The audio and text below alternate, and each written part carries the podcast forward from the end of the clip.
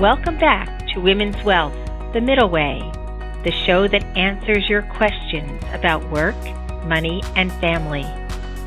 My name is Susan McGlory Michael, and I am the CEO and founder of Glen Eagle, a wealth management firm in New Jersey.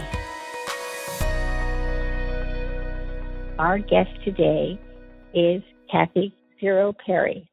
She is an advocate of special needs community she, for me, is a wow, mom of six, and the first female mayor of the city of Massillon, Ohio. Kathy is an active member of her community. When one of Kathy's children was born with Down syndrome, she realized that the special needs population is often overlooked. So, what did she do? She co founded a nonprofit school for children with special needs. She also founded a cheer team for boys and girls with special needs. Kathy, I'm exhausted in just reading your bio. just being a mother of six to me is impressive, but then I'm there and then also someone who is an advocate for special needs. Welcome to our podcast.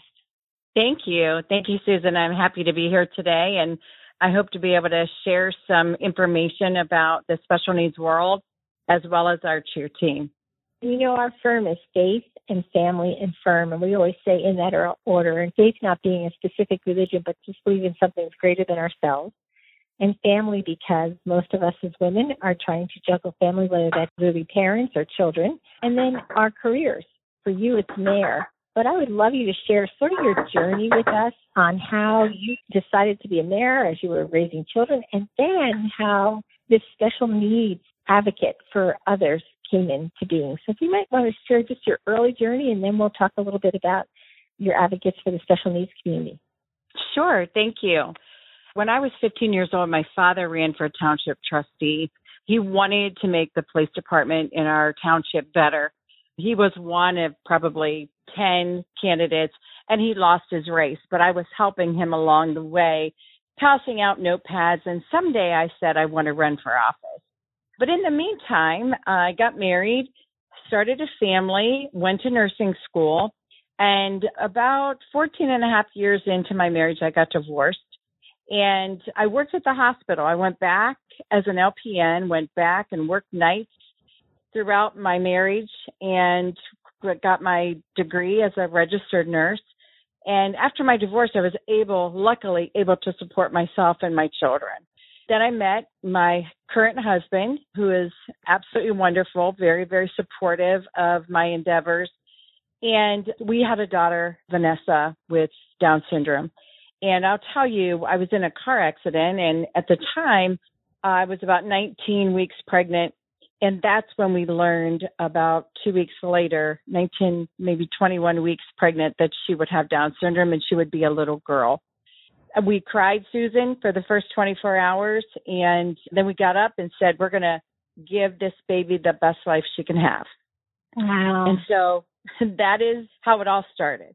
Wow. I have goosebumps because when you think about that from adversity and yet two people who say we can do this. We can journey on and make a difference. Can you share some of the insights of your experience as an active advocate. Now you have this beautiful little girl and you're becoming, how did it morph into your becoming an advocate for like the special needs community? Sure. Well, I was a director at the time at one of the hospitals and had Vanessa, that's her name. She is now 15 years old, going to be sweet 16 in May. Um, but I wanted to go back to work at some point. She was born a premature baby, two and a half pounds two pounds eleven ounces, I would say. Oh my uh, And she was about twelve inches long. So we had a long road, and and as I was tube feeding her for five months, I found that I was looking around in our county for a daycare that could tube feed a child. And being a nurse, there's some things that you know that whoever takes care of her has to know how to take care of her. And there wasn't a place. There was a, a preschool that she could go to for maybe three hours, five hours, but there was nothing for professional women. And so we opened up a special needs child care center And the component was for medically fragile children because I was a nurse. So we were able to do babies with tracheotomies. We were able to do breathing treatments. We were able to tube feed babies, a much more extensive program than what we found in our community. And we could do it from 6:30 in the morning till 6 at night. And it was it's a huge success and it has now turned into a charter school in our county. Wow. Wow. Amazing. And I think that as couples, you experience that. What do we do now? And I can't commend you both enough.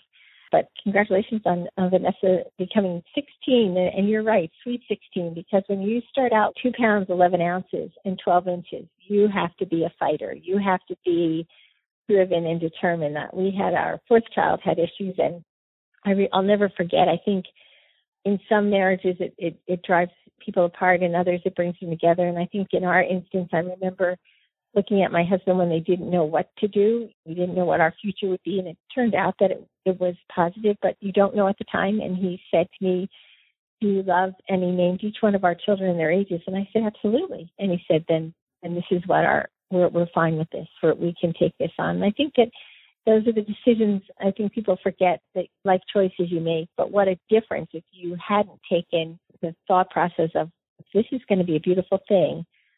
How many other children would not have the gift that, that you created and established? So in some ways I can't thank you enough for giving back to your for, for your well, community. Thank you. It was really an honor. It was just an honor and it was just a natural progression and it probably in some ways right it, when you're giving back you don't have time to self reflect and take the victim role you really are taking more of the leadership role how can we make this a real positive? positive and it sounds like vanessa has quite two two amazing role models in her life but uh, in addition to five other siblings but what is your favorite part i know that you talked about and we we read a little bit about your coaching for cheerleading team for both boys and girls who have special needs. How did that come about through all this? Well, my daughters always cheered and danced growing up, my older daughters, and also my stepdaughter, Mariah. So they were all in that world. And when Vanessa was born, I said, she has to have something that's going to make her smile and laugh and have friends. And so we created a not for profit special needs all star cheer team which is all to music, two and a half minutes of music. We were the first team in Ohio to compete at the Wide World of Sports for Worlds. It's a pristine competition.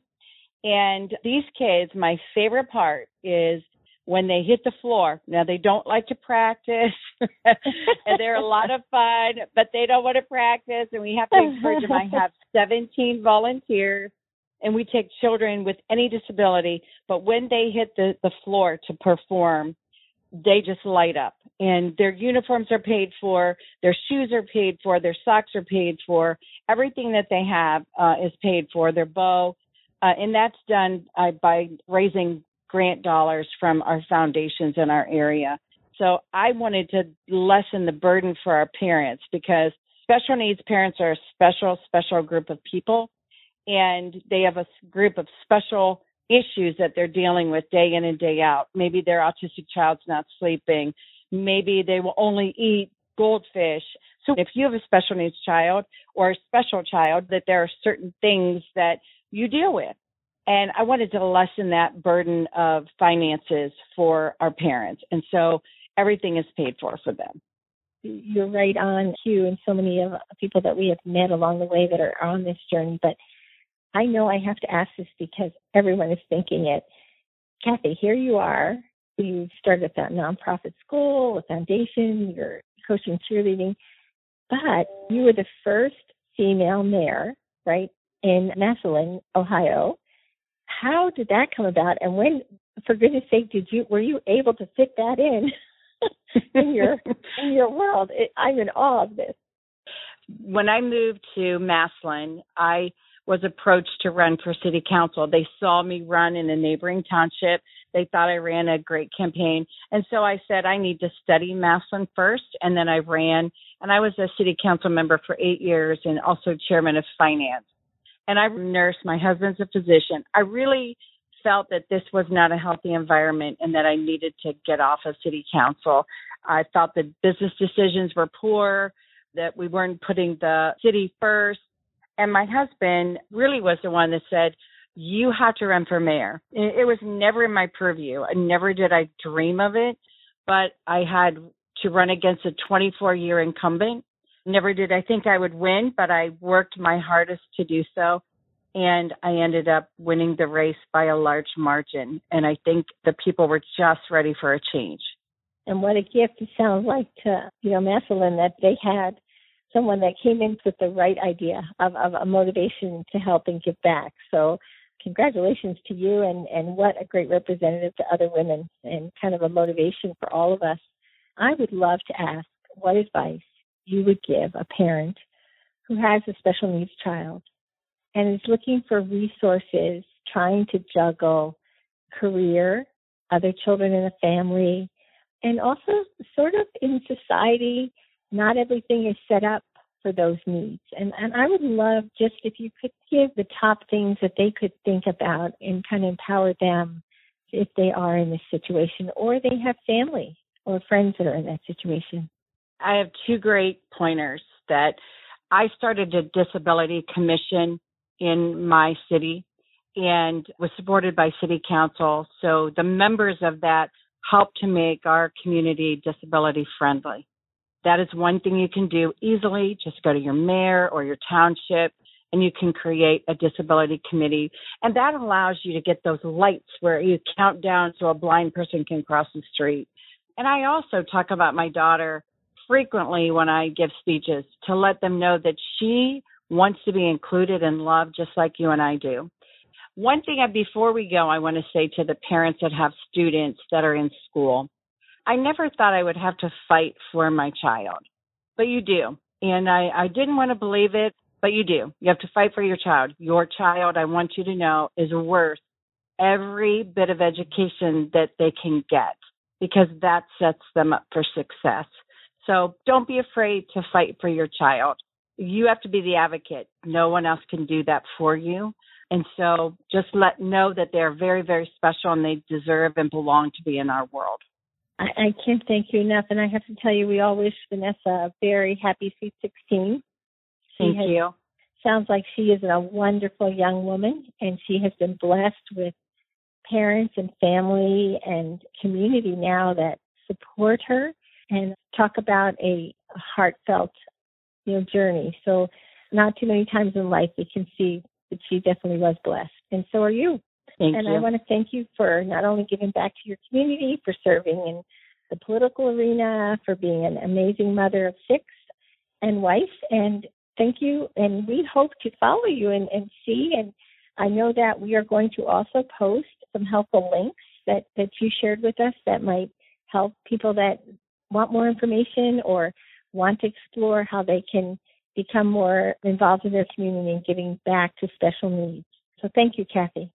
Susan, thank you. And and one thing, if you have any connections at all, my daughter, we are on a mission to get her to meet Ellen DeGeneres, and we're sending her something very soon to try to get her connected to Ellen DeGeneres. But if anybody has any connections, we would love.